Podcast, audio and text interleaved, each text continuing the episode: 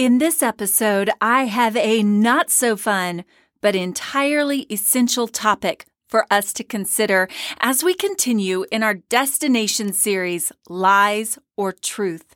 You know as well as I do, we live in a world full of lies and deception, and we continually have to decipher and sort between what's true and what's not true. But in the midst of all the deception, perhaps the worst kind is when we deceive ourselves. Do you lie to yourself? Do I lie to myself? It's one thing to be deceived and lied to by others, but it's an entirely different thing to do this to ourselves.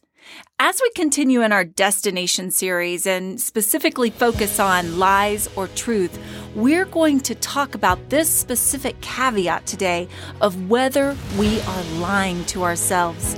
Hi, I'm Tasha Williams. I'm the founder of the Family Disciple Me Ministry, and the link to the discipleship conversation guide that goes along with this podcast episode can be found in the show notes. I'm going to cue the intro, and then we'll be right back to discuss the lies we tell ourselves. In a world filled with a lot of talk, the Family Disciple Me Ministry encourages intentional, meaningful, biblical conversations with those God has entrusted to us. In these drastically changing times, join us as we discuss the eternal truths of God's Word and relevant topics, as well as how to engage the next generation about these. It's true, discipleship starts with a conversation. So let's jump into a conversation starter right now. When we help our kids memorize scripture, we never know what's going to become a part of their subconscious mind and what is going to stay front and center. I know this because I myself was that child who was memorizing scripture way back in the day with Awanas. And one of the main verses that has literally been at the front of my mind since I was in about third grade is Jeremiah 17:9. And this scripture says, "The heart is deceitful above all things and desperately wicked. Who can know it?" Wow. What an encouraging, inspiring verse that is. Why is that the one that stayed front and center in my mind? I don't know, but there it is, one that I've never forgotten. As we talk about lies and truth, and specifically this week, focus on the lies we tell ourselves, I think this verse, Jeremiah 17:9, is so apropos. The heart is deceitful above all things. It's desperately wicked. Who can know it? You know, it's one thing to be deceived by things outside of ourselves, other people, other situations, social media, whatever is on the external. It's entirely another thing for me to be deceived by what is inside of myself. And that's what the Bible says my heart, your heart, has the ability to do. We would like to all think that we're all good, that we're all pure, that we all make right decisions, that we are upstanding people. But Jesus said, out of the heart of man come evil thoughts, sexual immorality, theft, murder, adultery, coveting, wickedness, deceit, sensuality, envy, slander, pride, and foolishness. This is what we have in our hearts that deceives us. So we can spend all sorts of time talking about the lies of the world, but we also have to talk about the lies that we have within ourselves. How many of us call ourselves Christ followers, but then we don't follow what He's told us? As we talk about destinations, it's oh so important that we remember and then teach our kids to remember that you can't walk two opposite directions at the same time. It's either one or the other. This is literally true in the physical world, but it's also true in how we conduct ourselves with the lies and truth. One of the biggest lies I hear Christians tell themselves starts with this phrase, "I don't think God would," and then they follow it up with whatever they think. Here's the truth. It's not about what you think or what I think.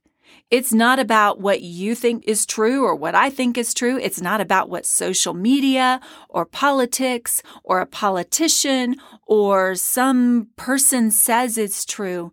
It's about what God's Word says is true. We deceive ourselves. We lie to ourselves when we think that what we think is more important than what God thinks. And we only know what God thinks when we go to His Word. And some things in His Word are really hard. We'd rather ignore them. We would rather not consider them the truth. And indeed, we live in a world that's trying to get rid of the Word of God and any standard or absolute truth from the Word of God. But again, if we call ourselves Christ followers, then we're going to follow Christ. And that means we're going to pay attention to what He thinks in His Word. As we continue in this destination series, we're going to keep going deeper and deeper and having what I think are harder and harder and more controversial conversations. But here's the thing. We have to decide what we are going to hold on to as true.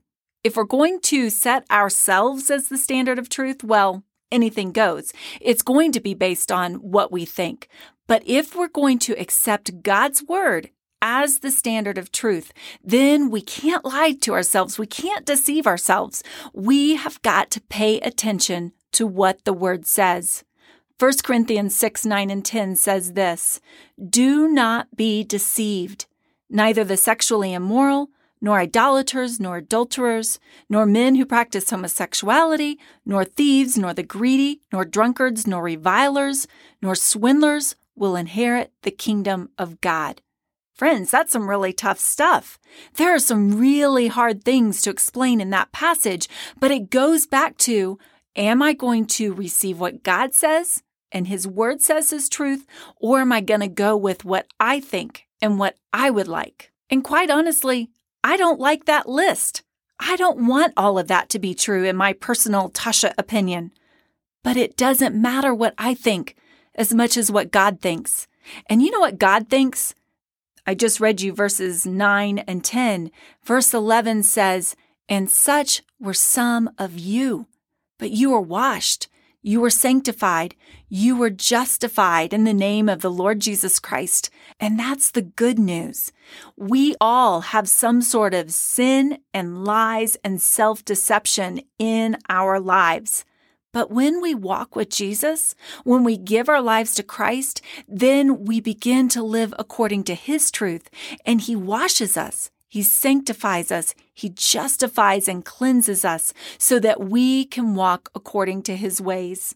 Jesus' brother James wrote, "Be doers of the word and not hearers only, deceiving yourselves. For if anyone is a hearer of the word and not a doer, he's like someone who looks at his face in the mirror.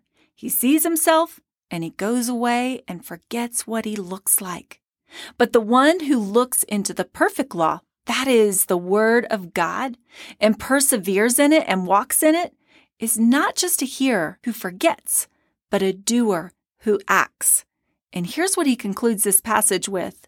He says, "This person will be blessed in this."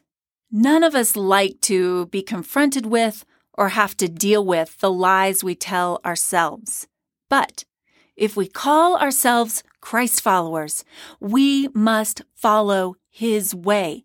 And His way is outlined in His Word, whether we like it or not, whether the current culture likes it or not, whether our peers or our family or those surrounding us like it or not. As Christ followers, we must remember that Jesus said, "I am the way, I am the truth." And we must follow the directions that He gives us. This means taking a hard look at our lives to recognize where our lives are walking one direction when God's Word is telling us to go a different direction. It means that we stop making excuses for ourselves. And also, it means we stop making excuses for our kids.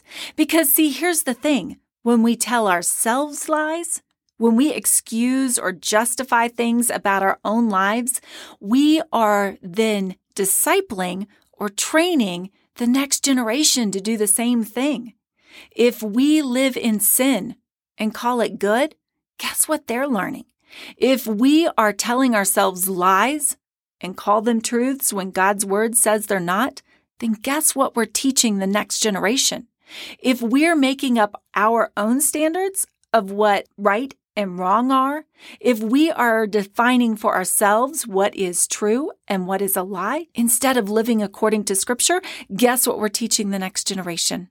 Oh, friends, the Lord detests lying lips, but He delights in people who are trustworthy.